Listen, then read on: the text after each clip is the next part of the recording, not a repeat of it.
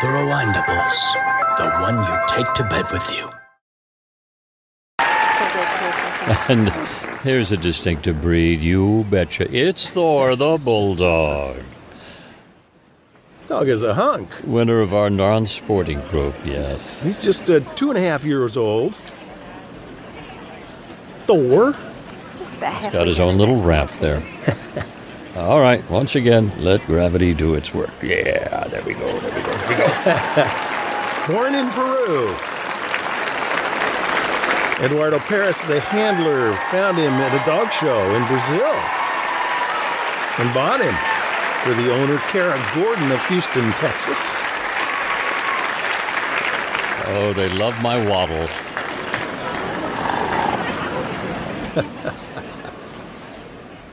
Beautiful dog. Thank you, sir. Now, right around for me, please. Yeah. He looks great. He looks more athletic than he does. Yep, it's almost you might imagine. Beauty bounce. 7 wonderful dogs here.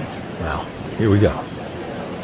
Pick who you like. There's the Siberian. Here's the Golden. Will it be the Golden? We'll be drinking Jack Daniels tonight. There's the Pharaoh, Maddie, the Old English Sheepdog.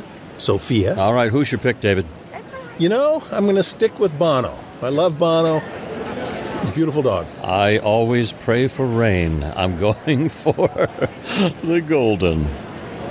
Let's see what happens. Great lineup. And the best in show tonight is the Bulldog. Oh, my goodness. Wow. Oh, nobody more surprised than Eduardo Paris, the handler. Oh, we'll be back in just a moment. Mary will have the winner. You gotta slow down, Chris. You gotta slow way down. Did you say your name is Jim or Jan? Well, it's both, actually.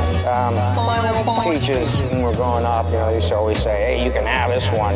He's a real gem. Well, good morning from Calcutta. You gotta slow way down. Foreplay. Women, ain't they perfect? Not always. Yes, they are. They're perfect. Don't matter if they're skinny, fat, blonde, or blue. If a woman is willing to give you her love, Harvey, it's the greatest gift in the world. Makes you tall, makes you smart, makes your teeth shine. Boy, oh boy, women are perfect. My choice for the vice presidency is Senator Dan Quayle. If you're ever lonely watching television, your troubles may soon be over. That's because finally there's a TV that talks back to you, kind of. Interactive TV doesn't really speak. But there was a whole lot more give and take than with your average tube. You have to be willing to rewatch a movie. All right, so we were just with Lothar, who paid a condolence call to Wilmer in the hospital bedroom, and he shuffled along the windowsill, escaping the cops. And we cut from that moment, Ben and Christian, to a shot of an adorable bulldog. Oh, baby. Taking an evening stroll, seemingly enjoying himself, listening to some sort of Lindy Hop, maybe some big band jazz music. Yeah. This guy's got a bone in his mouth. He is just we're referring to this dog as this guy and pal and buddy because I checked. It's uncredited. I don't know the dog's name. I was scrubbing them credits for and credit to like Bingo the Bulldog, and it did not happen. So shout out to this bulldog because that is a gorgeous bulldog. Yeah. The kind of bulldog you see at like Westminster in the right, whatever that freak dog category. I don't know if he's a hound dog, whatever the like couch potato category of dog where they're like, you know, the bulldog. Yeah. Like this is the kind that you would say, you're going to see it in the best of show final 5 on that category. Maybe a winner. Right. I think it's a winner, even though dogs like this rarely win, but he should. This is a perfect animal. And when you mentioned the name, you know, being uncredited, can I tell you guys what name I had for this guy in my head as a child in 1991? Please. Well, let me tell you. What I really loved in the year 1991. I loved bulldogs. I really loved bulldogs. As you know, longtime listeners may know from some of our past WWF deep dives. 1991 was in fact the peak of my WWF fandom. And truly, my favorite wrestler was not Hulk Hogan, not the Ultimate Warrior, not Macho Man Randy Savage, not even Bret the Hitman Hart. No, deep down in my heart, my favorite wrestler was the British Bulldog. Earthquake in the ring! Oh, this is awful! Jimmy Hart's in the ring! Oh, this is Davy Boy's moment of glory in front of his own people! His own island! That's a terrible travesty! In front of all his people! It's good! What a short bit of success he had! That's terrible! This should never, ever be allowed! The referees have... They've got to bring somebody else in or do something about this! No, it's over! Davy Boy! Get up, Davy! Get up! Let's get some assistance down there and get it down there. Good boy, Davey. You stay there. Nice move. He got out of it. Stay there, Davey. Call David 911 number here in London. They better call for help from somebody. They're not done with it yet. They're not finished yet. Oh, this is terrible. Davey won this match. Why do they have to do this to him? Oh, look. It's Andre the Giant. The eighth wonder of the world. Oh, Andre, all 550 pounds. Just recovered from a knee operation, and but this doesn't stop him. And he's moving pretty good. Wow! Get out of there! Get out of there! Whoa! Davy Boy, don't worry about him. Get back in. Good stuff, Davy. I can't believe it. Look at him run like scared rabbits. This is the greatest battle I've ever seen. The British Bulldog. Oh, how wonderful! It started with 20 men, 20 of the World Wrestling Federation's toughest men, and it boils down to that. The home boy comes home, the winner, British Bulldog Davy Boy. I can't believe this monster. Check it out, indeed, they might be loose, but inside he feels just great. What a victory here at Royal Albert Hall for that man right there, the British Bulldog Davy Boy Smith. Alfred, you must be proud. Oh, I'm so proud. The silver samovar, the royal samovar on the trophy. How fitting, how very apt that this man should come home where he's campaigned solo in the United States and in all quarters of the world. And yet here in London, he's before his own people. How appropriate. Well, Bulldog, you better give that teapot to Andre the Giant because he saved your life. Davy Boy has a flag. They love him. Davy Boy Smith, another beautiful man. He was just my guy. Like, I don't really know how to explain it. It didn't really make sense, but he was from England. He had white boy cornrows and braid, beaded kind of braids, whatever, in his hair. And he had a bulldog, and his bulldog's name was Winston. And every time I ever saw a bulldog, it reminded me of the British Bulldog and Winston. And so. Yeah, this was just... Like, so you were getting a little misty-eyed. When I see it... Yeah, I really am getting kind of choked up right now. I don't know if it's clear in my voice. No, it's very clear. When I see this... When I saw this bulldog in this movie, I was like, okay, if I wasn't already completely 100% in, we've got a fucking bulldog. Walking into... a bulldog-shaped restaurant. Like, I know. Don't worry. We're gonna get to it, Christian. I know. You're moving a little fast for me, Christian. Okay. I know you're excited. One more little tidbit, personal tidbit here, because you know what we do on this podcast is dredge up old childhood memories. If Chris is going to talk about his, Christian's going to talk about his, swastika coloring book. Yours is a way more pleasant memory. I feel like that being my known memory. Oh dear. So, okay. Do you guys remember Lisa Frank? School materials, folders, the Trapper Keeper binders, lady, Trapper Keepers. Yeah. Lisa Frank makes the coolest stickers. I should know because I have most of them. See, me and Jenny, who's like my absolute best friend ever. We went to the store and there's all this cool stuff like Bead Mania and paint prints and party favors and stationery and stickers. Of course, stickers. And I told Jenny, no way, I can't pick. And Jenny says, hey, you don't have to buy everything now, because Lisa Frank comes out with cool new stuff all the time. It's impossible to keep up with, but it's fun to try. Lisa Frank, you gotta have it. So I had a Lisa Frank folder when I was a kid, and I actually recently dug this up. I'm gonna drop it into the chat. I was like, did I just like fabricate this memory, or was this actually like a real thing that I had? No, it's real. I found a version of it on eBay. It was a folder with a bulldog on it, and it came out in the year 1989, and I bought it, and it was honestly my favorite thing that I owned. Wow. This weekend, many toy makers are crossing their fingers, hoping they'll have the next Tickle Me Elmo on their hands. Lisa Frank's products are already must-have items for many young schoolgirls. Tony Guida tells us how the Arizona company captures its customers' hearts and their parents' money. You are looking at the future of retail, and it can barely see over the counter. She may not always have complete control of her things or hold them in the most traditional fashion, but do not underestimate the buying power of a little girl. Last year, they spent $15 billion of their own money, and they're spending and influencing another $165 from their parents. Staggering figures, particularly if you are the Tucson, Arizona-based Lisa Frank Company.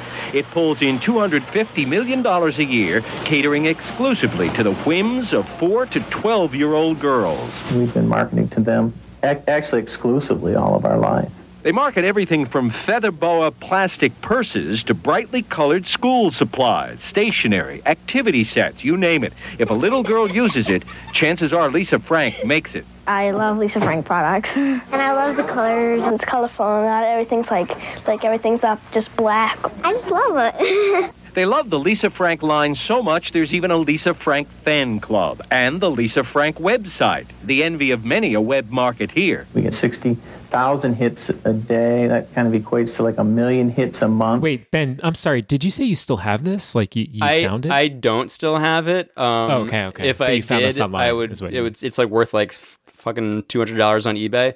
But I don't have it anymore. I don't know when it disappeared, but the memory of it is still so alive in my heart. It was this like awesome, like bulldog house.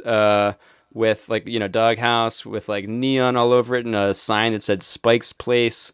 This bulldog had these like pink flamingo sunglasses and a big old bone in front of him. It was just the best. Which that artwork also reminds me deeply of when Ben Craw on a family car trip. I don't even know where we were, Ben. We were going up to Maine, and we stopped into a little CD music shop, and the CD you bought was Snoop Doggy Dogs, the Doghouse. And I remember Doggy Style. Yeah, you were scans. Everything about that scans. Yeah. This is another story about dogs. Was a dog that don't pee on trees is a bitch. So says Snoop Dogg. So get your pooper scooper, cause the niggas talking shit. Wait, like you were with me when I bought Doggy Style? Yes, and I remember Nate and Henry were in the back. Our cousins, Nathan and Henry, we all know them because we're all cousins. All of our cousins. Yep, our family. And I remember... Shout out to Nathan, my cousin. Shout out to all my cousins. I feel like my mom was there, and like she didn't see it, but I was like, that's the most scandalous cover I've ever seen. Oh, it was like 1990. Anyone who knows that cover, 93. 93 was when that came out. So it was 93. I'm just here to confirm. Definitely had the parental guidance sticker on it. Yeah, a very salacious bit of artwork on that. I can't believe you actually remember. I was there. Yeah, holy crap! Yeah, the amount of knowledge that I have about just completely innocuous, irrelevant events. But I remember, you got in the car, and I was like, because my young brain was like, I didn't even know that was a genre of cover. Like that cover art was like. Really scandalous, and this Spike's Place Lisa Frank art is very similar to that cover. Just want to throw it out there. So Ben has really been consistent, is the point with his love of dogs and Lisa dogs. Frank style art. We love our dogs. Snoop's dog. Hey guys, it's Chris. I wanted to take a quick break here to remind you that The Rewindables is now on Patreon. If you love what we do and love what we make and you want to help us keep this podcast independent and ad-free, obviously it's just a labor of love for all of us. you can help us out by going over to patreon.com/The Rewindables, patreon.com/The Rewindables. There are 3 different tiers of membership, each with different perks. It's the simplest and easiest way to support all the movie deep dive podcasts that we create. Becoming a Patreon gets you all sorts of perks with bonus podcasts and content about The Rocketeer. And I was sitting there eating a cupcake, and I look up, and I was like, is that Rosebud from Citizen Kane? And yes, it was. In Steve Cooper's office, he just has Rosebud. You also get access to Swish FM Plus, which is the irreverent basketball deep dive podcast that I do with Ben. So if you're in a position to help, head over there. It's greatly felt and appreciated. Patreon.com/The Rewindables. You sign up, you'll get a private podcast feed where all the bonus content with the free episodes will be delivered every week. Patreon.com/The Rewindables. Now back to the show.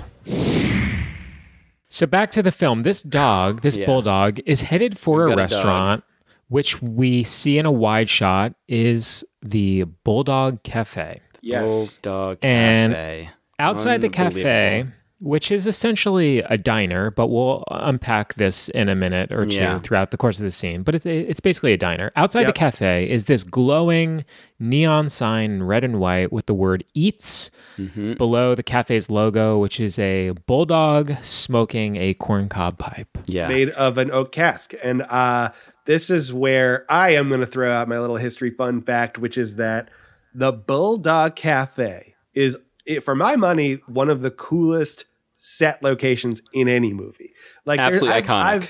It's iconic. Legendary. I've never in any other movie been like, oh, I want to go there more. I want to live there. I want to go there. I want this to be my house. I want to live there. And you're like, as a kid, you're like, oh, that's would be so cool if that existed. And it's what became crazy is when I moved to Los Angeles myself, a friend of mine invited me to a bar nearby in North Hollywood that is shaped like a giant oak cask barrel, and it's called Idle Hour. And what's wild is when you go to this oak cask barrel themed restaurant slash bar, you walk in, go to the back patio, and what is there? The Bulldog Cafe is there. It's an actual location that you can go to today in 2024. Wow. And so the interesting thing is that this isn't the original location of the Bulldog Cafe. It's a recreation of that cafe. But this is actually so fascinating to me that the Bulldog Cafe in this movie is based on a real thing, which was the programmatic architecture, which bloomed alongside the automobile in the early 1940s because California residents and visitors were no longer walking as much. So they were taking cars more often, which meant that people were not easily attracted to go to an eatery. So they started building attractions that would make a car want to pull over, which is why you would be like driving down the highway in the middle of nowhere. And would you stop at a restaurant shaped like a bulldog? Hell yeah, you'd stop at a restaurant shaped like a bulldog. Yeah. It's an attraction. So this was like a thing that was happening. The original Bulldog was built in 1928. Was around till the 1960s, but this was an actual restaurant. This was an actual thing in Los Angeles. Yeah. So this is an actual giant, bug-eyed looking bulldog. Yes. It's a bulldog, folks. It's a restaurant that's in the shape of a facade bulldog. is a the head bulldog. Of the bulldog is above the door to the restaurant, and the arms of the bulldog are the sides of the restaurant. One arm says tamales, the other arm says ice cream. Yep. Which is an incredible combination for a cafe to advertise on its exterior. Yep. The exterior of this restaurant is a giant puppy dog smoking a pipe. Yes. And just like a bulldog, which is a barrel. Those legs are load-bearing legs, and you're like, it can't hold up all that. But a Bulldog Cafe and a bulldog can hold up all that. That little heavy body is held up by these powerful animals, folks. Powerful. But yeah, it's the coolest design ever. And also wild is when I was a kid, one of my favorite memories is when my parents, Steve and Ann Lynch, took a young impressionable Christian to Disney World on a family trip. And the most incredible memory that I have, and it's just burned in my brain, having been a fan of The Rocketeer, was in Orlando at that time. They had this exact set in Orlando. So you could go into the Bulldog Cafe. So I have like photos of me as a kid at the Bulldog Cafe. And I was just like, that to me was just the best thing in the world. I was like, this is The Rocketeer. And it was, I also recall it not being a popular attraction because this movie didn't do well. So I was just alone at the Bulldog Cafe. Everybody else was doing the other stuff. The newest addition to Residential Street is our 30-foot Bulldog Cafe that's featured in the brand new movie, The Rocketeer. It's where the flyers meet to eat. Now, if you'd like to catch more of this set, The Rocketeer just soared into theaters everywhere June 21st. Parked out front is a GV airplane, which was given to Cliff Secord, the movie's hero, by Howard Hughes at the very end of the film. Now, as we round the corner, if you look up to the left, that's the urban counterpart to Residential Street. It's New York Street. We're going to bypass it right now. We're going to come back to it a little later in the tour. Absolutely mind-blowing. Can confirm Cousin Christian has, in fact, shared these photographs with us. Yeah. Maybe we should post them on the Patreon or something. I don't know. Like it's like I was blown away when I actually saw. I was you know, this old grainy, like, you know, obviously like a, you know, like a photocopy or a whatever scanned image, but of an old, you know, Polaroid, basically, of, you know, baby Christian at the Bulldog Cafe. Yeah, you know, and so now, I've been here, folks, and the tamales are great. If I'm not mistaken, that was the actual, like, Bulldog Cafe from this movie. I think set, so. Right? I think what I was about to ask. It was the set. Was that the original? It had to be the set. There's no other reason they would be building the full thing there. Like, it just, it had to be, we have the space, build it down here. And just, it was there around the time I went. So they were like, yeah, it's an attraction. But it was never like, it was never like, you know, nowadays they're like, oh, it's Cars World. But it wasn't like Rocketeer Land. They were just like, I don't know, let people see the set to that movie. It was cool. Yeah. I mean, it was wild. So post-date, inside the Bulldog Cafe, post-date, Cliff and Jenny are grabbing a bite to eat. Well, I guess this is technically a continuation of the date. This is still... Yeah. Went to the movies. They went to the movies and now they're grabbing a bite to eat on their date. Yep. And they are having, I would say, a spirited conversation with some men sitting at the bar. And then, get this, fellas. At the end of the movie, he flies over the enemy trenches and he drops a bottle of champagne. And let me guess, it hits the general and we win the war, right? It was symbolic. He was being chivalrous. Cliff and his boys. Yeah. Oh, boy. Here we go. We first see Goose, played by Don Pugsley, and Skeets, that's William Sanderson. And they are all having a good old time dunking and clowning on this Neville Sinclair movie. Jenny is very, you know, courageously trying to... She's up. Annoyed. Yeah, well... No, she's fucking miffed. Yeah. I mean, like... Understandably. You're dunking on the movie that I wanted to see. You're dunking on the... I'm about to be in a movie with this guy, and, like, you're having a laugh at it. And again, this is where, you know, there's a lot of lines that are interesting here, but I just want to... I think I'm about to go back to my single ladies. These are all red flags for relationships with men. Cliff... The character of Cliff Secord just really, like, despite being this, like, handsome guy, very cool at heart, is a really selfish, self-centered, petty, insecure man. And that is all his actions are, you know, despite him being the hero, and he does have a turn in this movie, but, and this is true of the comic book too, that the more I read it, I was like, God, Cliff is a really kind of possessive, a possessive boyfriend who doesn't see his own good. And like later on in the movie, we'll get to, at least this movie acknowledges that bad behavior through Peevey. We'll get to that later. But I think, like, this scene really reinforces that, ladies, if a fella is taking you on a date and is shitting all over the thing you wanted to do for fun, you drop his ass, honey. I'm just saying, like, you dump that guy. Yes, he's a very flawed protagonist. But to be fair, Cliff is, you know, he's on his home turf here. He's there. He's inside the Bulldog, and he's surrounded by his boys. Yeah, let's talk about this specific thing that they're having a laugh about. So Cliff is telling the guys about the movie that they just saw, Wings of Honor, and he says, "Get this, fellas. At the end of the movie, He flies over the enemy trenches and drops a bottle of champagne. And the guys are having like a good yuck. They're laughing it up about this because they think it's outlandish and totally unrealistic. And Jenny, very annoyed, says it was symbolic. He was being chivalrous. Yeah. She's gamely trying to stand up to these, group of asshole men, mansplaining about a movie, something that we would never do or endorse on this podcast. We don't do that kind of thing here. But yeah, so she's like doing her best effort to defend the film. And then did you guys catch Malcolm? So this is actually sort of going off on a bit of a tangent, but did you notice the little look that Malcolm gives when he goes? So he's sitting at the counter with the boys, and Malcolm turns around. Malcolm is like the kind of older member of the group. He's a World War I vet, and he turns around and he says, "Where'd you get the champagne? They didn't have liquor. They didn't have liquor stores at the front, did they?" I think Skeets says that. That's right. Sorry, Skeets says that, and then Malcolm says, "Not that I recall. Would have been nice, though." Get this, fellas. At the end of the movie, he flies over the enemy trenches and he drops a bottle of champagne. And let me guess, it hits the general and we win the war, right? It was symbolic. He was being chivalrous. Where'd he get the champagne? Yeah. They didn't have liquor stores at the front, did they? Not that I recall. Would have been nice, though. Doesn't matter where he got it from. That's not the point. It's just.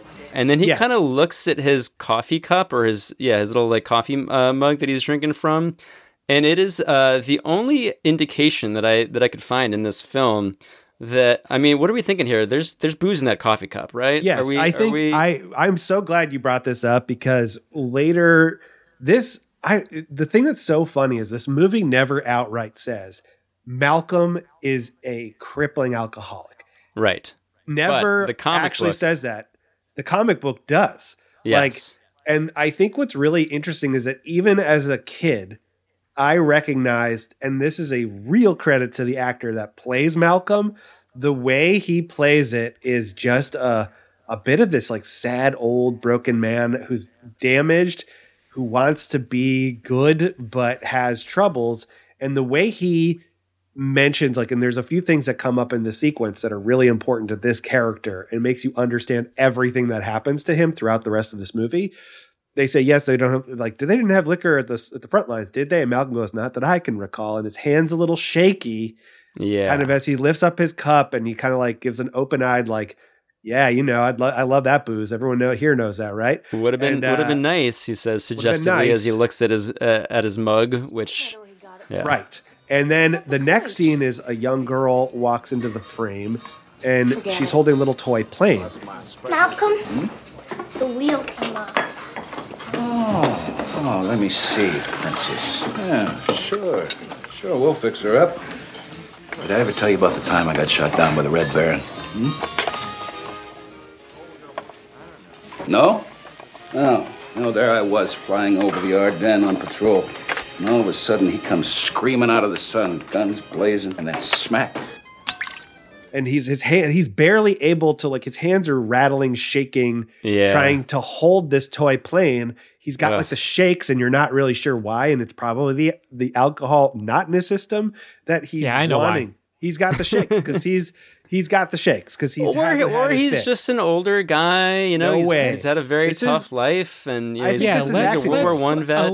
A little compassion, a little empathy here. This is a man who probably has seen unimaginable atrocities. Honestly, Malcolm is an incredibly empathetic character to me. And we should shout out Eddie Jones. Eddie Jones is the actor portraying him. An incredible actor. Job. Incredible actor. And we heard his backstory on the podcast. We know all about Eddie Jones. And honestly, it was episode 4. Yeah, three or four. Totally fascinating. And I think Malcolm says to a young girl, did I ever tell you about that time I got shot down by the Red Baron? Which to me is so very much like Naked Gun with the pilot telling the kid, Timmy, have you ever seen a grown man naked? Mm-hmm. Flight 209er, this is Denver Flight Control. You're approaching some rough weather.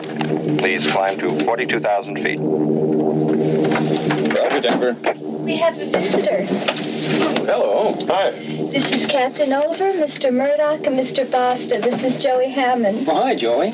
Come on up here. You can see better. Joey, we have something here for our special visitors. Would you like to have it? Thank you.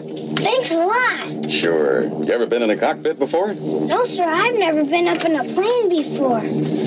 You ever seen a grown man naked? Do you want me to check the weather, Clarence? No, why don't you take care of it? Just like this completely, like, you're not supposed to say this to a young kid. Like, yeah. You want to hear this horrible war story? Well, also brings to mind the great Waldo Pepper, but that's a different story. Oh, for sure. We'll talk about Waldo.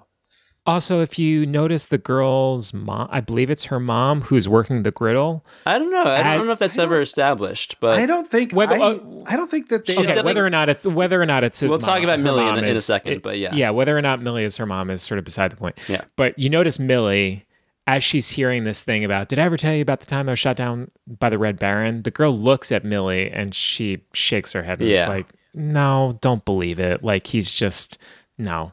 And yeah, like Christian, you were saying, Malcolm is filling. Wait. Sorry, I don't think that's. I don't know if you're definitely or if you're totally reading that correctly, because I think it's.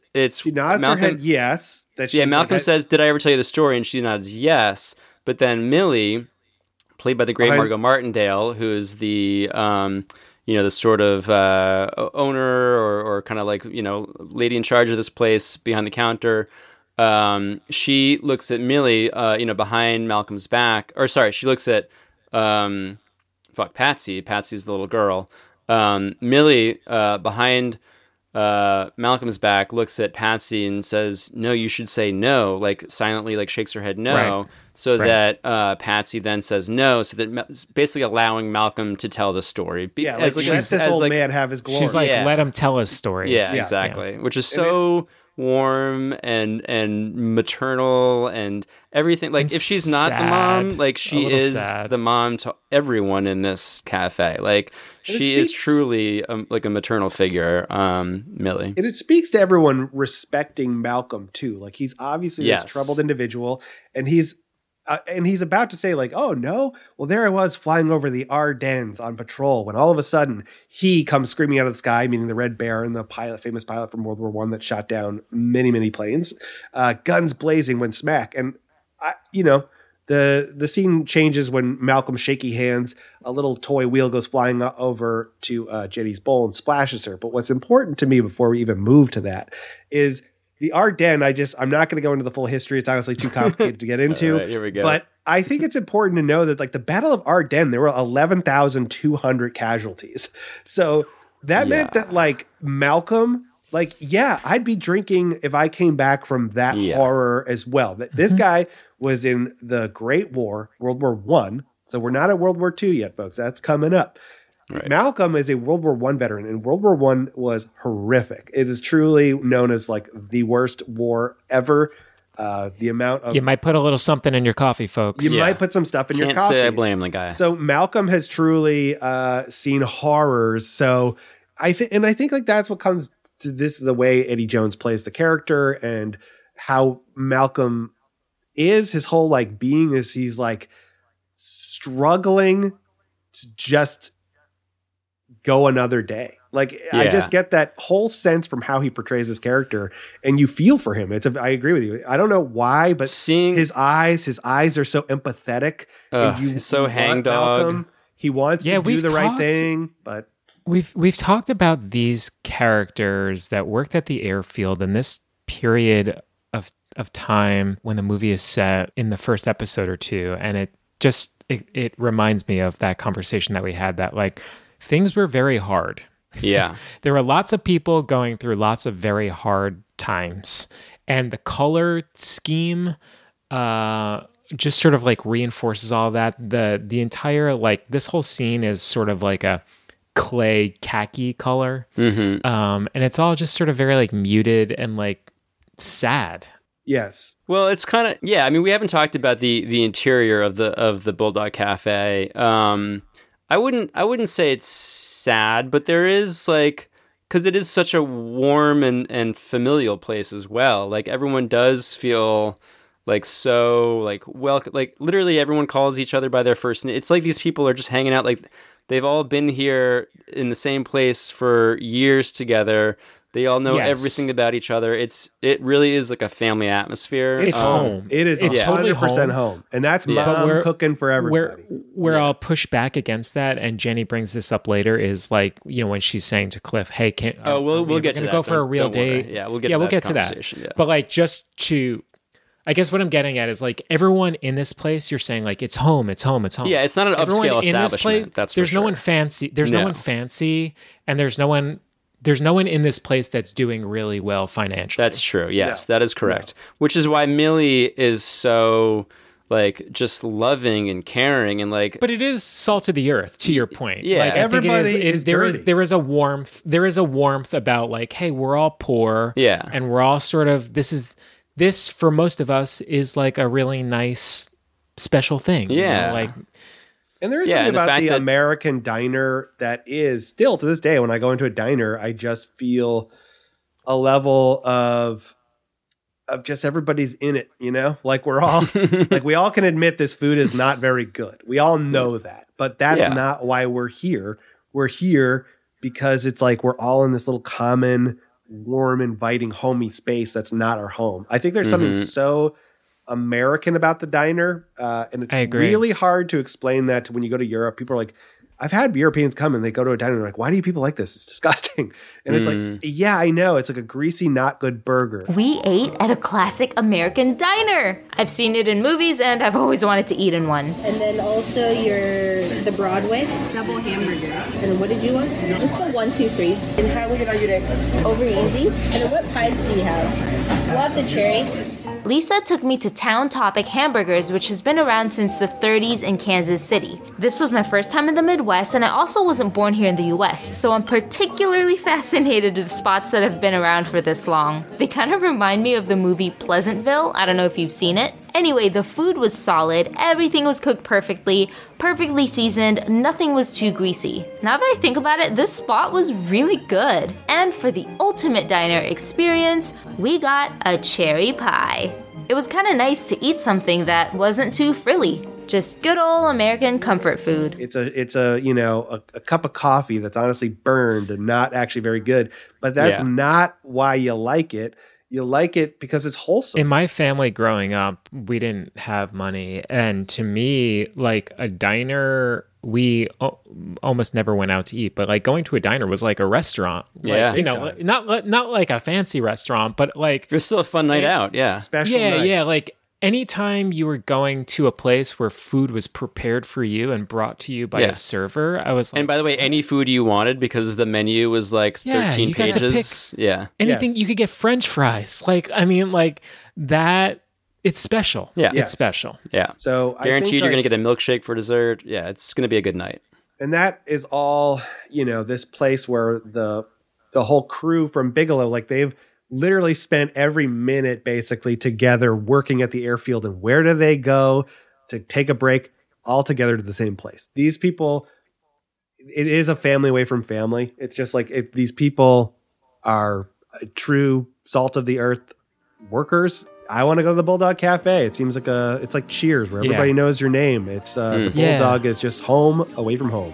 Yeah, it's like a warm hug. It's like getting a warm hug. I want to live there. That's not what Jenny wanted on her special date, because she is from a boarding school, seems to be from a different class, and this is kind of where the whole dynamic continues to show the friction between these two characters. That Cliff is a have-not, and Jenny is dreaming. She's aspiring. She's a striver. Somebody.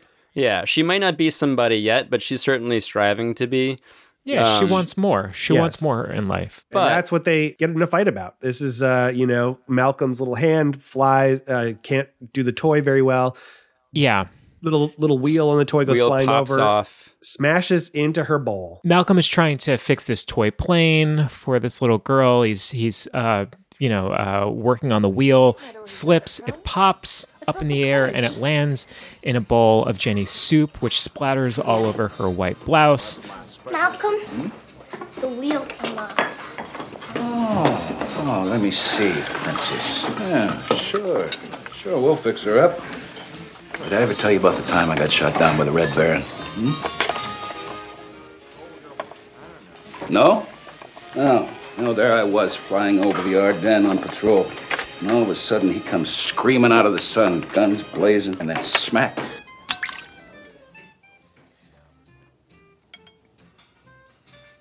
Bullseye ace. I'm sorry, Jenny. Oh, it's okay, Malcolm.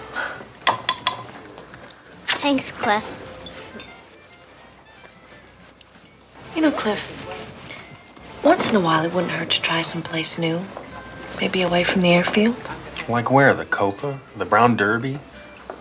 Why not the South Seas Club while you're dreaming? I wanted to mention Jenny and the grace that she exhibits even before this wheel plops into her soup and splatters her shirt. While these guys, you know, she's teamed up like 4 against 1 talking about this movie. She's trying to defend it. They're having a laugh, talking about, you know, getting champagne on the front lines, blah, blah, blah.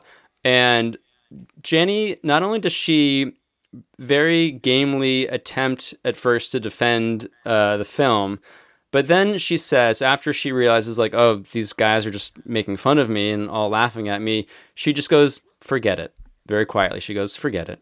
Yeah. And I just admire that so much for a woman trying to talk about movies to a group of 5 dudes ganging up on her for attempting this, and then for just how quickly she realizes, like, oh, this is an absolute waste of my time, and I'm going to save my breath and my dignity. And the fact that she doesn't make a big scene, she's just like, forget it. Such grace and composure, and just... The writing was on the wall here for Cliff. Yeah. About, like, it's just like, you're not... This girl, you're barely in this girl's league. You're not in this girl's league. And she's trying, man. Spoiler alert, trying to... She is way above his league. And But she's trying to, like... She's doing her best. She's trying to give him a shot. She's really trying to give him a shot, but he just keeps proving to be a meathead. Yeah, yes, exactly. Not only a meathead, he's just... again, this speaks to the insecurity of Cliff Secord, which is... I think the subtext is there the entire Rocketeer series. I think... Dave Stevens, the artist, while a very creative, clever individual, was a deeply insecure person because the character of Cliff Secord is 100% based on him. He is Cliff Secord. Yeah. And a lot of this stuff in his own life mirrors some of the things that, again, like Dave Stevens' view and philosophy on women, even in how he portrayed women on the page, is that when he's like, do you know who the perfect woman is? And when people asked him that, they were like, I don't know, like Betty Page. And he's like, no, it's Betty Page's right arm and Veronica Lake's her legs. Like, he had this impossible, wildly unrealistic expectation for what was a perfect woman. And as a result, he was from my standpoint, a deeply insecure individual. And that oozes into the character of Cliff. Now, this is where I like the character of Jenny more than Betty in the comic book, because Betty is kind of like a little bit meaner and like kind of knows that she's better and like toys with Cliff in a kind of slightly sadistic way. Jenny is a far more kind of like realized, like she actually loves Cliff and he's too stupid to realize it. Yeah. And he's too insecure to recognize that he just needs to put effort into this relationship for it to actually be a relationship. So I kind of like that about this movie. I think it's a better portrayal of this female character in the Rocketeer world. Yeah, despite her, you know, getting dragged to this, you know, even though to us perhaps it is an absolute dream fantasy establishment, you know, it's not the nicest place to have dinner out. And now she's getting made, you know, ganged up on and made fun of by a bunch of guys. Then a toy wheel, plain wheel, plops into her soup and splatters her dress. Despite all that, or, you know, shirt, despite all that, she remains completely cool and gracious and composed about everything. She's really putting in so much effort. And then I love how, by the way, how Cliff takes the wheel out of the soup and licks it clean and gives it back to Patsy. And she's like, thanks, Cliff. Again, a reminder, everyone is family here. Everyone would like, you know, just, you know, get the shirt off their back for each other. And it's just this like incredibly wholesome and sweet and nostalgic, you know, sort of version of America. You know, this such a fully realized world. It's like the, you know, the music playing on the radio and just every single interaction is just like so, like just, you know, homey and wholesome.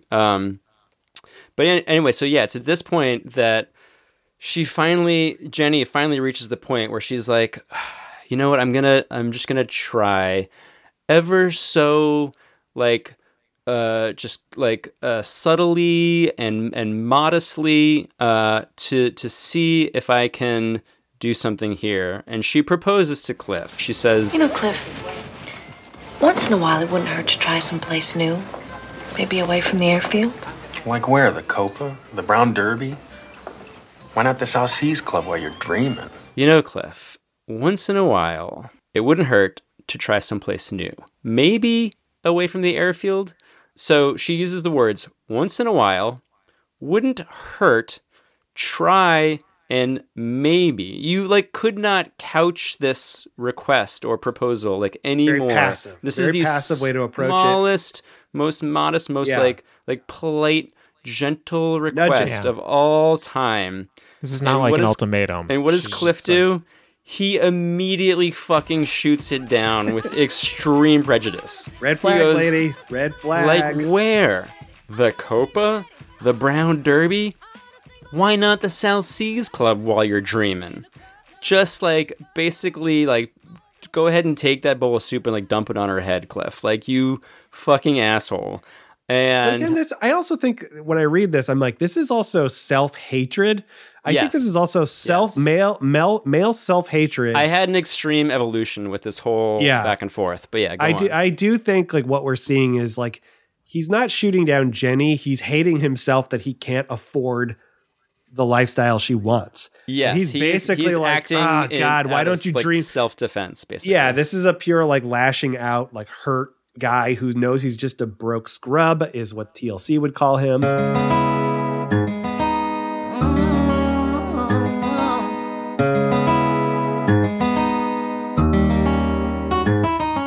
scrub is a guy that thinks he's fly and is also known as a buster, always talking about what he wants and just sits on his broke ass. So no, I don't want your number. No, I don't want to give you mine. And I don't wanna meet you nowhere, no. Don't wanna lay your time, and no, I don't want no scrub. A scrub is a guy that can't get no love from me. Hanging on the passenger side of his best friend's ride, trying to holler at me. I don't want no scrub. A scrub is a guy that can't get no love from me. Hanging on the passenger side of his best friend's ride, trying to. You don't mess with scrubs. That's the other point of that song. But Cliff knows it deep down, and he hates himself. And as a result, he lashes out at those he loves. That is a classic male dynamic that men do that, ladies. If he's doing that, it might be that he hates himself. And that's why he's dumping all that toxicity on you.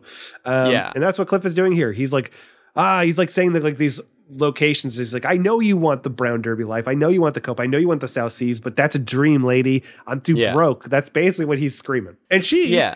So sweetly is you know what? Okay, I hear that, I've stepped on the third rail in your life. But she goes, how about this?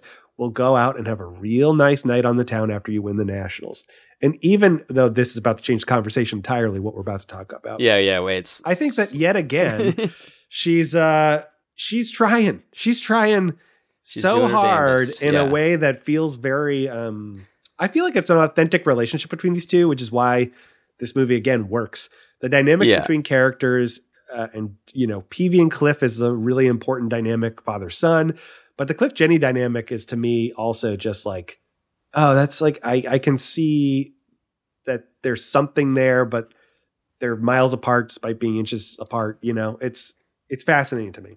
Yeah, as furious as it made me when I saw Cliff, shoot down Jenny's most gentle possible request, it made so much sense for the character. It's brilliant writing because, as you said, number one, Cliff is broke. We know that. He doesn't have any goddamn money, and he's got to figure out a way to convey that without just saying hey, I can't afford to go there. And number two, he's incredibly insecure. The reason, besides money, that he brings his date to this bulldog-shaped diner every single time they go out is because this is his happy place. This is his little security bubble, his safe space. And It's the one place, besides the airfield, and apparently this place is like right next to the airfield because Jenny says like maybe we could get somewhere away from the airfield. But this is the one place where he's comfortable, where everyone knows him and is on his level. His class level. No one judges him. No one ever makes him feel inadequate or anxious or inferior. And this is like it's just incredibly comforting, secure place for him. And he's terrified of being pulled out of it. I'll be honest with you, I can relate. So yeah, 100%. If you're at a fancy work event or something that like you feel so out of step from a just pure, like, your class is lower than that. Well, you especially, yeah, awful. You just feel like, God, I guess I'm trash. Like, especially when you're on a date, and not just a date with any girl, but a date with the most beautiful woman in the history of mankind in the world. And this might seem counterintuitive, but hear me out, because again, I speak from some experience here. In a way, the more beautiful and desirable and, let's say, out of your league the person is that you're with, that might be attempting to, extract you out of this security bubble, the more terrifying and difficult that extraction process can be, because the stakes are just that much higher. So, the more kind of like perfect and on a pedestal this partner is, the greater the chances are for failure. And once you're outside that security bubble, sort of floating free without a safety net, the greater the shame and the humiliation and the heartbreak will be if you fail and if you don't make it. Feeling undeserving of that love, which again, it's a self-hatred thing. I think Cliff Secord deep down is a self-hating individual, not because he's not capable of being good or capable of being great. He aspires to it, and we see how that helps his journey. But in this moment, he's a broke bum pilot who just blew up his one chance to earn actual money and to actually get his name out there, which was the Nationals. And in this moment, he is at rock bottom as an emotional state that a man in 1938 can be. He's a broke bum. Yeah, it's totally true, and he's absolutely paralyzed with fear and anxiety and insecurity about, being exposed truly the bum that he, thinks that he might be, which is why he's like, I'm not leaving this bulldog shaped restaurant. I can't go out there and then if I do fail and if I do blow it, like, all of my fears and insecurities will be confirmed. And I really, I will truly be the person that I'm afraid that I might be. And so I really had this like whole evolution with the scene where at first I was like blinded with rage and confusion, being like, dude, what are you doing? Like, this woman is like amazing and you're just blowing it and you're shooting her down like left and right. And then the more I thought about it and reflected on it, the more empathy I had for him, because he's really just trying to basically pull her down to his league because he knows that he can't make it in her league.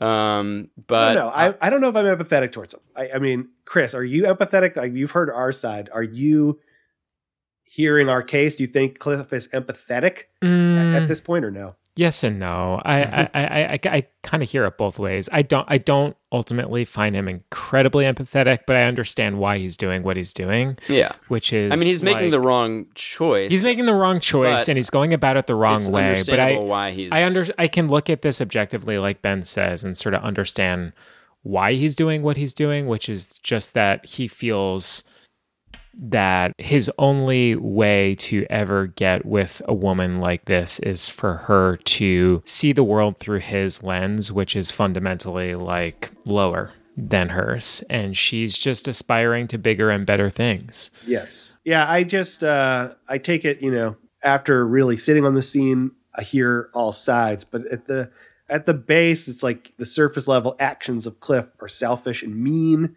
to Jenny. And like, I think that, yes, is, a repugnant quality within Cliff. It is not his endearing quality. And I think he does have a character redemption arc the more he becomes who he really is meant to be. And very much like a Clark Kent Superman, kind of like he doesn't have his thing yet. He hasn't found the thing that makes him proud. Jenny has just said, you know, we're going to have a real night out on the town after you win the Nationals. And the guys all look back very confused at what she's just said. And Malcolm goes, yeah, you're going to fly in the Nationals after all? Okay, how about this? We'll go out and have a real night on the town after you win the Nationals. Yeah, swell. After I win the Nationals. You're going to fly in the Nationals after all? Well, I'm glad to hear it. After that landing today. How about a warm-up, Malcolm? Huh? You said there were a few bumps. Oh, boy, I'll say. She folded like a kite when she hit the runway. We thought, oh, Cliffy's number was up. What with the fire and all. Hey, I'm glad to hear that after that landing today. And Millie tries to save the day by saying, how about a warm-up, Malcolm? Yeah, and she tries to step in, but it's too late. Yep. And Jenny starts to learn what actually happened. Says, you said there were a few bumps. And Malcolm goes, whoof. Boy, I'll say she faltered like a kite when she hit the runway. We thought old Cliffy's number was up with the fire and all. And you're just like, God, of all at which point, Millie literally smacks him from behind with a wooden spoon. Yep. And he's like, did I say something wrong? Oh. Yep. And, you know, this is when the house of cards that Cliff is barely built with Jenny has just all collapsed because he's basically been lying to her the entire time. For the last few hours, he's never mentioned that he almost died today. And rightfully so, Jenny is mad about it, fellas. She's like, yes, what the hell? You said there were a few bumps. Oh, boy, I'll say. She folded like a kite when she hit the runway. We thought, oh, Cliffy's number was up. What with the fire and all.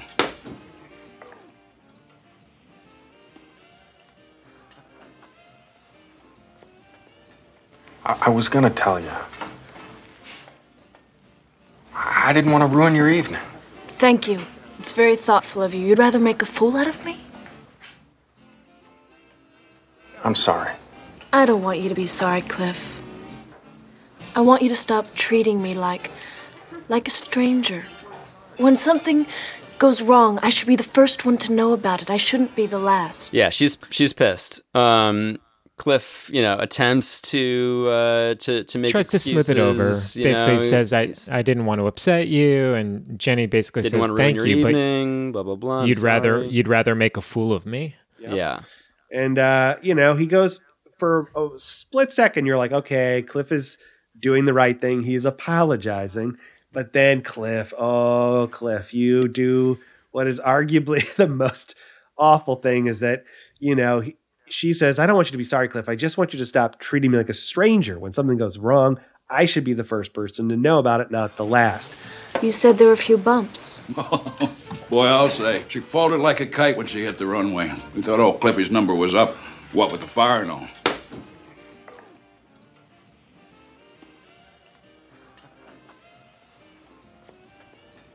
I was going to tell you. I didn't want to ruin your evening. Thank you.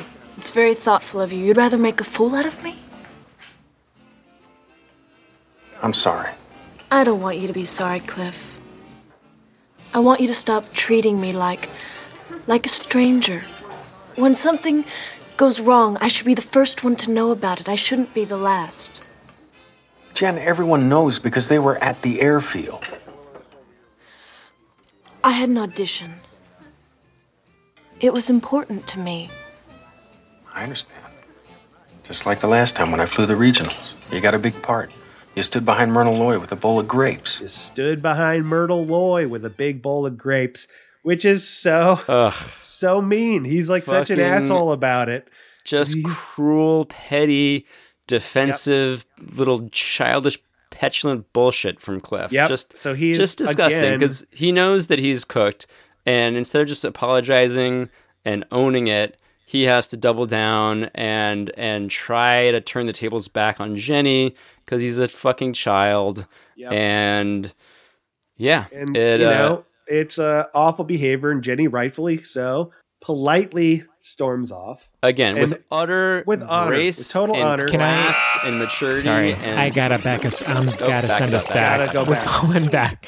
So I think you skipped over this, Christian, and I just wanted to throw it out there. So Jenny's upset at Cliff that he didn't tell her about the plane issues, and Cliff says, he didn't want to upset her, and she's like, thanks, but you'd rather make a fool of me. And Cliff says, basically, the only reason that these guys know about his mishaps with the plane and the air, and they know about the crashes, because they were there at the airfield, unlike her. Right. Yeah. And it's just this sort of like, again, we were talking about how empathetic can you be for Cliff? And that to me was like, yeah, it's hard to have empathy for this guy because his view of her, it's a blind spot. His expectation for her is that she should just be like there. One of the guys. Yeah. Yeah. It's should she not have ambitions and a life? She's pursuing her dreams just like you are pursuing yours, man. Right. You want to be a... Are you there at all of Jenny's auditions, Cliff? Right. I doubt it. But we're also helping her or supporting her or asking her anytime he even inquires about how her acting going, it's always through the lens of making fun of her. Right. She's or always being insecure about her male co-stars. Yeah, she's always the butt of one of his stupid jokes whenever the topic of her acting career comes up. Yeah. So the idea that she isn't fawning over every detail of how his flight went earlier in the day, it's not even a race, by the way, just a practice trial flight. And God forbid that he would mention to her, hey, I almost died. Yeah. But I think what's interesting though is we're seeing this all through the lens of people that grew up in the 90s, 2000s, 2010s, and 2020s. True. Where true again it's a different time. A total sidebar but relevant is a little passion project of mine over the recent days have been cutting together a little home movie that has had me going through a lot of family tapes. And in this journey, I found family tapes of my grandma. Of course, a lot of footage of our cousin. And a lot of our cousin's antics. Yep. Hello, cousin. Oh, my God. You are the fucking best. You've always been there to listen when I am fucking stressed. We may not always agree, but we fucking love each other. You're warm and perfect. If you were a season, you'd be summer. Your personality is out of this motherfucking world. To me, you are a shooting star, a shiny fucking pearl. So holy fuck to you, my cousin. I just have to say you're the one that I look up to, cousin. You fucking slay. And all of us are in these home movies. All of us fully represented. Yep, all of us are represented, and I promise you, this actually is relevant to the conversation. Our grandmother, Grandma Patty, who we've mentioned, we love her. We love Grandma Patty. We have her recipes. We post them on social media. Incredibly strong-willed. The best of the best. Just a force of nature. It's really hard to describe how great she was. True. It was interesting. There was this tape I found that I kind of forgot had happened where Grandma Patty was just telling her whole life story right to camera. And what's interesting is she talks about at one point how she doesn't have a lot of empathy for folks that complain about kind of the struggles for women today. Because she's you have no idea how many leaps and changes we've made since the 40s. In her mind at that time when she recorded it, probably in the 90s, she was saying you have no idea how much things have changed for the better for women in this country. And I think that is the change here. We're talking about 1938 where women were expected to just be subservient housekeepers and not have career ambitions. And I think Cliff is doing exactly what a 30s dude would do. Not that it's right, but I think that this is very true as to what a man's expectation of a girlfriend was, is that she's just supposed to be there solely to support him and his ambitions, which is... to be clear, I think it's well written and well acted. Yet more period authenticity. It's authentic. It's totally authentic. But he's wrong. Fortunately, people are recognizing that dynamic is horseshit. That it's unfair and, people call it the patriarchy now or whatever, but it's... That dynamic has to change because it's good to recognize that Cliff's behavior is boorish and unacceptable, and that Jenny really should run away from this guy because he's deeply insecure. And it's a dynamic that we should at least acknowledge. And again, incredible for the writers of this film and for Dave Stevens, you know, the creator of the character, to...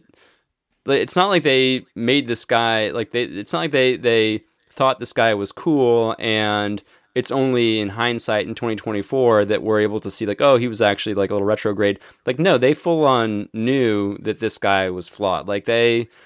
You know, I think are on the right side of history in the creation and writing of this character. Like, you know, they weren't trying to portray this guy as like the hero until, you know, the evolution that he undergoes. And I just love that they, you know, created this, you know, the protagonist, the hero of this Disney superhero / action movie, adventure movie, as being like, yeah, an immature piece of shit. Like, it's pretty amazing and brilliant. And like, kind of before like anti-heroes were like cool. And also Jenny, the way she storms off is also pointed and telling, that she turns to Millie and says, "Good night, Millie. I want you to stop treating me like a stranger. When something goes wrong, I should be the first one to know about it. I shouldn't be the last." Jen, everyone knows because they were at the airfield. I had an audition. It was important to me. I understand. Just like the last time when I flew the regionals. You got a big part. You stood behind Myrna Loy with a bowl of grapes. Good night, Millie. Thank you for the soup. Well, go after her, you dope. She doesn't say goodnight to any other man in the room because she's like, you're all schmucks, basically. You're all assholes. And goodnight to the one redeeming person in this room, Millie. She only says goodnight, Millie. Thank you for the soup. Yeah. And calmly gets up and walks out. And just Millie, an image of a vision of elegance and virtue and power, honestly, too. Like, for her to just take control of that situation so fully and just be like, and not make a scene, not get in a big fight, not yell and scream, but just be like, oh, I'm out. Goodbye. Yep. Like, and so Millie says, perfect. Well, go after her, you dope. Yep, because Millie is the mom to everyone here and is so wise. She correctly instructs Cliff, like, go repair the fuck up that you just made, dude. And like a classic dude not understanding how bad he made that situation, runs off with the sandwich in his hand. Which burger I think is, in his hand. I love that choice. Napkin he's like, still tucked in. He's like, yeah, I gotta go chase after her, but I'm still hungry. I'm in this. Yeah. I'm in the middle of my sandwich. I'm not gonna waste this good half burger I got here. 28:53, just real quick freeze frame. Right before the door opens, I'm just fascinated by the pricing of the ice cream and the sandwiches. Oh, on the board? Yeah, on the sandwich. So we got 25 cents a pint for ice cream, 45 cents a quart, and then it looks like a toasted sandwich is 15 cents. Mm. Soup and bread is 5 cents. We got some 10-cent food options. I mean, the Bulldog is very good. Can't beat it. These prices are terrific. Yeah, so, those are fantastic prices. These prices are incredible. Wrong about the prices, you know? Yeah. So Jenny hops on the bus before Cliff can catch her. Jenny's hopping on the bus. She timed that perfectly, that getaway, because that bus is literally pulling away as she's boarding it. And again, the period details. Yeah. Yeah, two things here. One, I love that this is what looks like a school bus, but this is, you know, it's this was like a, you know, a commuter mass transportation bus. And then two, Christian, I know this is sort of a specialty of yours. We are at the corner of signs. Encino and what is it? Can you zoom in? Encino Avenue and Oxnard. Is it Oxnard? Wow. So Encino. Yeah. Encino Avenue and Oxnard Street, I think. Wow. So this places us again. This is wild. I was right. Where are we? We are in the Sepulveda Basin. I said this a while ago that I was like, this basically puts us in the Sepulveda Basin. It puts us exactly in the Sepulveda Basin Park. Holy crap. I thought I was just like kind of like spitballing it, being like based on all these markers, but like if that was you know, a game where I was guessing the location, I was dead on the money. I threw a bullseye. It is in the Sepulveda Basin, which is in, you know, it's west of Sherman Oaks, west of the now 405, near Encino, but not totally out there. It's an Encino village. You're in Encino. It's an Encino man situation. Cliff is an Encino man. It's just like, let's just throw it out there. Yep, we get that footage again, folks. No wheezing the juice. Kashmir Rajneesh, why don't you just chill? No, but still. Link and I are cruising the mountain, bro, and we figure we'll wheeze a little juice. No wheezing the juice. Wheeze the juice. No, wheezing the juice. No, we need the juice! Hey, just chill, bud. No, but chill. No. It's okay. Just chill.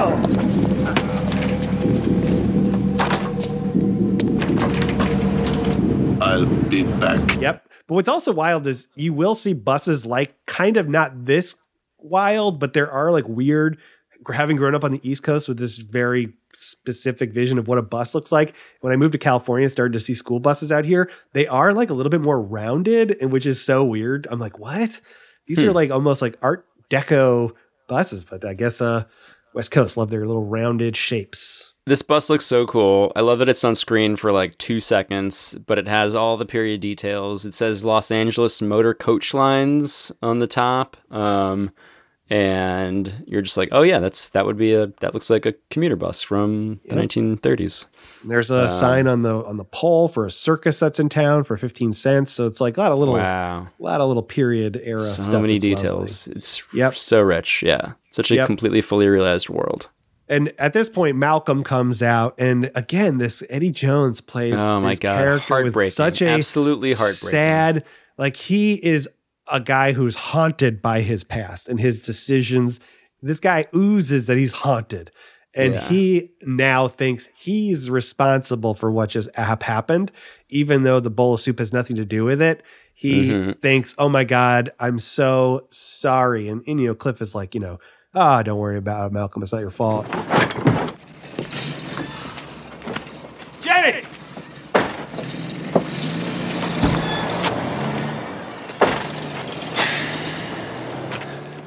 I'm sorry. I really... Oh, stuck Malcolm, up. It's okay. It's all right. It's not your fault.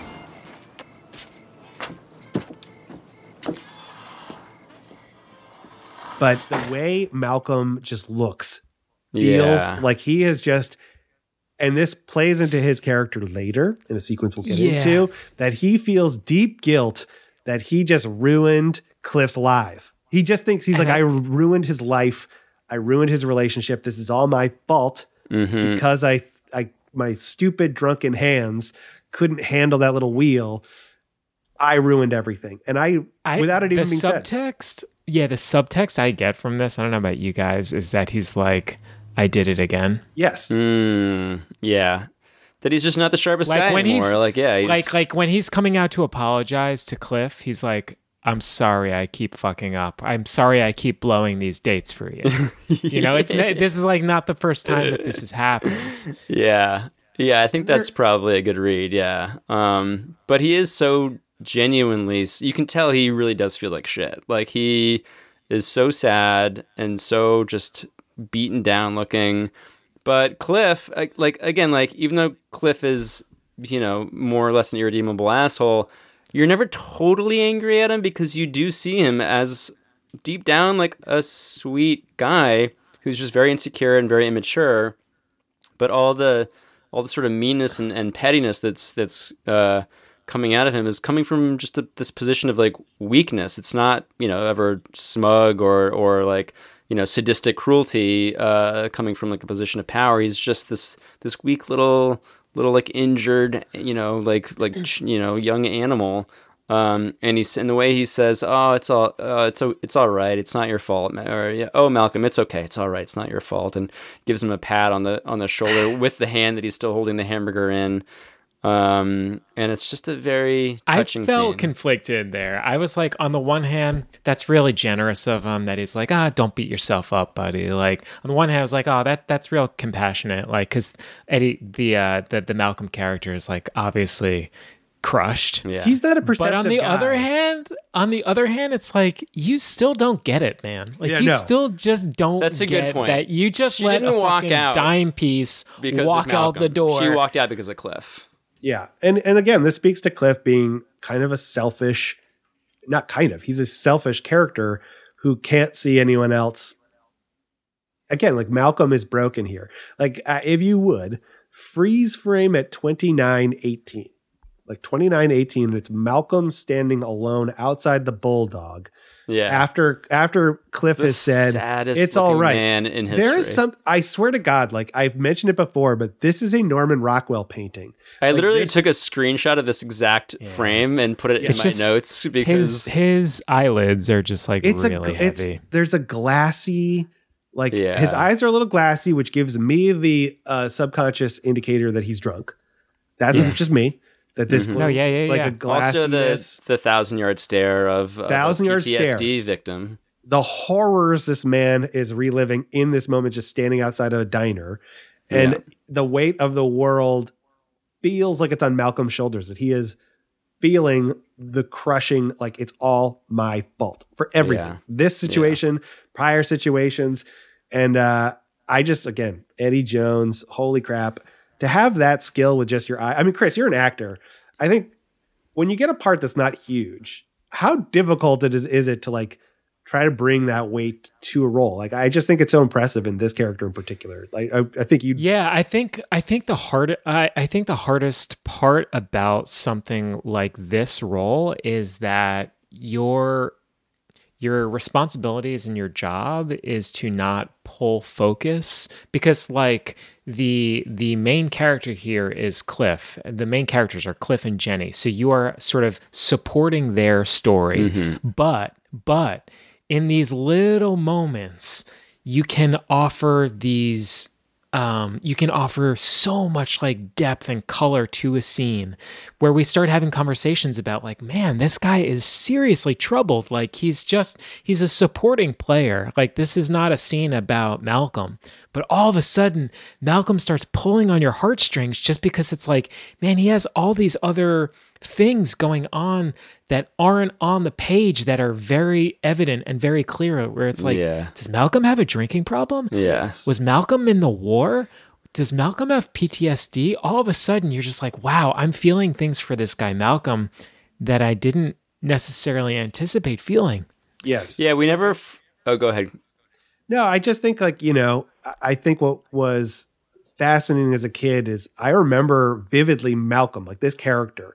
I remember this actor. Like, this is probably the first time I was like Eddie Jones. And I like eventually he did like other like Lois and Clark. I know he was Clark Kent's father. Mm-hmm. And I always went back to this character of Malcolm in my head. And I think it's unfortunate that in general, the performances that usually get a lot of attention are quite flashy, but is rarely authentic. And there's something so hauntingly, relatable of seeing this person. Like I've seen this guy in my life. Like I've seen a guy who's older, who's lived a life of regrets and is haunted by it. And like, I will say like incredible.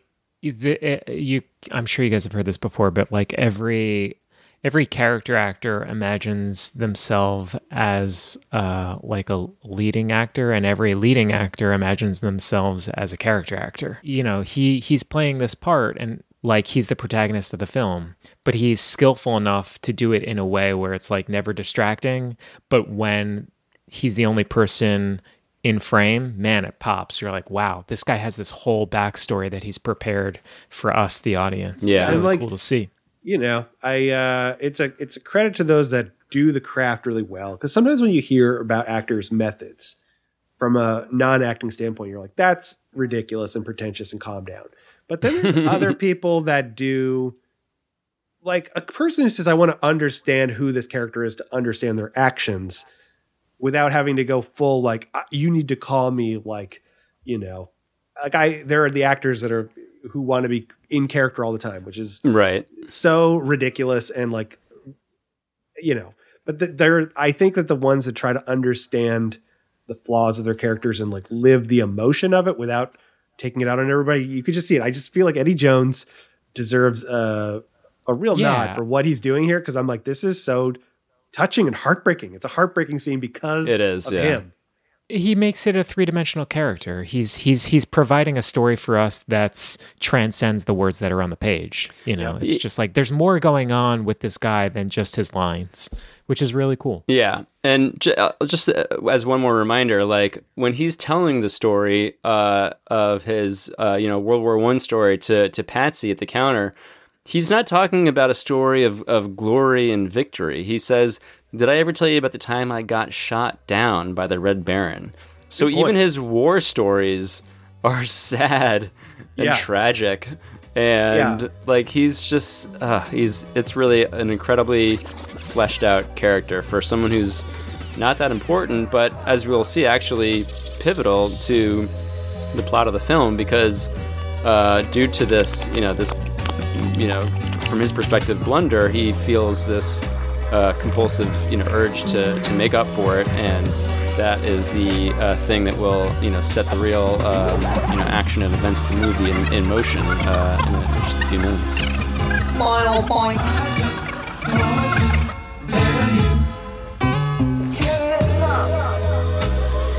You have to be willing to rewatch a movie.